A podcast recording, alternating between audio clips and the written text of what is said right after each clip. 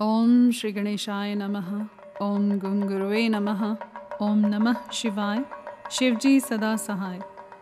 वायव्य संहिता, उत्तरखंड, अध्याय आठ। शिव ज्ञान शिव की उपासना से देवताओं को उनका दर्शन सूर्य देव में शिव की पूजा करके अर्घ्य दान की विधि तथा व्यासावतारों का वर्णन। श्री कृष्ण बोले, भगवान, अब मैं उस शिव ज्ञान को सुनना चाहता हूँ। जो वेदों का सार तत्व है तथा जिसे भगवान शिव ने अपने शरणागत भक्तों की मुक्ति के लिए कहा है। प्रभु शिव की पूजा कैसे की जाती है? पूजा आदि में किसका अधिकार है? तथा ज्ञान योग आदि कैसे सिद्ध होते हैं? उत्तम व्रत का पालन करने वाले मुनीश्वर, ये सब बातें विस्तार पूर्वक बताइए। उपमन्यु ने कहा, भगवान शिव ने जिस वेदोक्त ज्ञान को संक्षिप्त करके कहा है वही शैव ज्ञान है। वह निंदा, स्तुति आदि से रहित तथा श्रवण मात्र से ही अपने प्रति विश्वास उत्पन्न करने वाला है। यह दिव्य ज्ञान गुरु की कृपा से प्राप्त होता है और अनायास ही मोक्ष देने वाला है। मैं उसे संक्षेप में ही बताऊँगा, क्योंकि उसका विस्तार पूर्वक वर्णन कोई कर ही नहीं सकता है। पूर्व काल में महेश्वर शिव सृष्टि की इच्छा करके सत्कार्य कारणों से नियुक्त हो, स्वयं ही अव्यक्त से व्यक्त रूप में प्रकट हुए। उस समय ज्ञान स्वरूप भगवान विश्वनाथ ने देवताओं में सबसे प्रथम देवता वेदपति ब्रह्मा जी को उत्पन्न किया। ब्रह्मा ने उत्पन्न होकर अपने पिता महादेव को देखा तथा ब्रह्मा जी के जनक महादेव जी ने भी उत्पन्न हुए ब्रह्मा की ओर स्नेहपूर्ण दृष्टि से देखा और उन्हें सृष्टि रचने की आज्ञा दी। रुद्रदेव की कृपा दृष्टि से देखे जाने पर सृष्टि के सामर्थ्य से युक्त हो उन ब्रह्मदेव ने समस्त संसार की रचना की और पृथक पृथक वर्णों तथा आश्रमों की व्यवस्था की। उन्होंने यज्ञ के लिए सोम की सृष्टि की। सोम से द्युलोक का प्रादुर्भाव हुआ। फिर पृथ्वी, अग्नि, सूर्य यज्ञ में विष्णु और शचीपति इंद्र प्रकट हुए। वे सब तथा अन्य देवता रुद्राध्याय पढ़कर रुद्रदेव की स्तुति करने लगे। तब भगवान महेश्वर अपनी लीला प्रकट करने के लिए उन सब का ज्ञान हर कर प्रसन्न मुख से उन देवताओं के आगे खड़े हो गए। तब देवताओं ने मोहित होकर उनसे पूछा, आप कौन हैं? भगवान रुद्र बोले, श्रेष्ठ देवताओं, सबसे पहले मैं ही था। इस समय भी सर्वत्र मैं ही हूँ और भविष्य में भी मैं ही रहूँगा। मेरे सिवा दूसरा कोई नहीं है। मैं ही अपने तेज से संपूर्ण जगत को तृप्त करता हूँ। मुझसे अधिक और मेरे समान कोई नहीं है। जो मुझे जानता है, वह मुक्त हो जाता है। स्व ब्रवीद भगवान रुद्रो ह्यः मे कह पुरातन आसम प्रथम मे वाहम व्रत्तामी च सुरोत्तम। भविष्यामी च मतोन्यो व्यक्तिरिक्तो न कश्चन। अहमेव जगत सर्वं तर्पयामि स्वतेजसा। मतो अधिकः समो नास्ति माम यो वेद समुच्यते। ऐसा कहकर भगवान रुद्र वहीं अंतर्धान हो गए। जब देवताओं ने उन महेश्वर को नहीं देखा, तब वे सामवेद के मंत्रों द्वारा उनकी स्तुति करने लगे। अथर्व शीर्ष में वर्णित पाशुपत व्रत को ग्रहण करके उन अमर गणों ने अपने संपूर्ण अंगों में भस्म लगा लिया।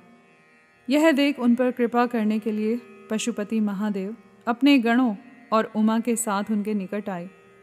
प्राणायाम के द्वारा श्वास को जीतकर निद्रा रहित एवं निष्पाप हुए योगी जन अपने हृदय में जिनका दर्शन करते हैं, उन्हीं महादेव को उन देवेश्वरों ने वहाँ देखा, जिन्हें ईश्वर की इच्छा का अनुसरण करने वाली पराशक्ति कहते हैं। उन वाम लोचना भवानी को भी उन्होंने वामदेव महेश्वर के वाम भाग में विराजमान देखा, जो संसार को त्याग कर शिव के परम पद को प्राप्त हो चुके हैं। तथा जो नित्य सिद्ध हैं, उन गणेश्वरों का भी देवताओं ने दर्शन किया।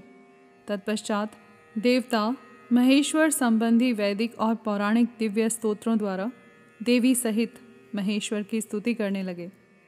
तब ऋषभ ध्वज महादेव जी भी उन देवताओं की ओर कृपापूर्वक देखकर अत्यंत प्रसन्न हो स्वभावतः मधुरवाणी में बोले, मैं तुम लोगों पर बहुत संतुष्ट हूँ।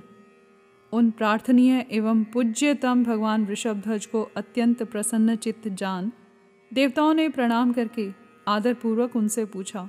देवता बोले, भगवान, इस भूतल पर किस मार्ग से आपकी पूजा होनी चाहिए और उस पूजा में किसका अधिकार है? यह ठीक ठीक बताने की कृपा करें। तब देवेश्वर शिव ने देवी की ओर मुस्कुराते हुए देखा और अपने परम घोर सूर्यमय स्वरूप को दिखाया।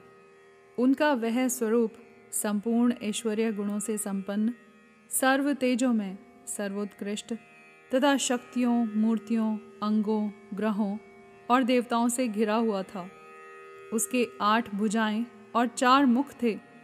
उनका आधा भाग नारी के रूप में था।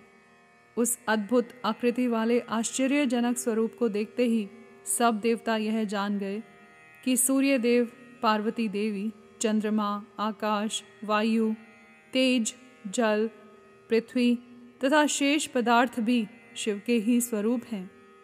संपूर्ण चराचर जगत शिवमय ही है। परस्पर ऐसा कहकर उन्होंने भगवान सूर्य को अर्घ्य दिया और नमस्कार किया।